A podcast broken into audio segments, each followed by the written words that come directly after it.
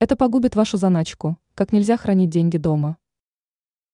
Людям, хранящим накопления в наличных дома, нужно учитывать, что купюры могут стать ломкими, заплесневеть и потерять цвет. Рассказываем о нескольких простых правилах, которые помогут сохранить банкноты в пригодном состоянии. Как хранить наличные дома? Во-первых, влажность и температура в помещении, где хранятся купюры, не должны быть высокими. Во-вторых, на банкноты не должны попадать прямые солнечные лучи, это приводит к выцветанию. В-третьих, нельзя хранить деньги в книгах, на купюрах могут остаться следы типографской краски. В-четвертых, деньги должны храниться в герметичной упаковке. Отлично подойдут, к примеру, пластиковые контейнеры или стеклянные банки.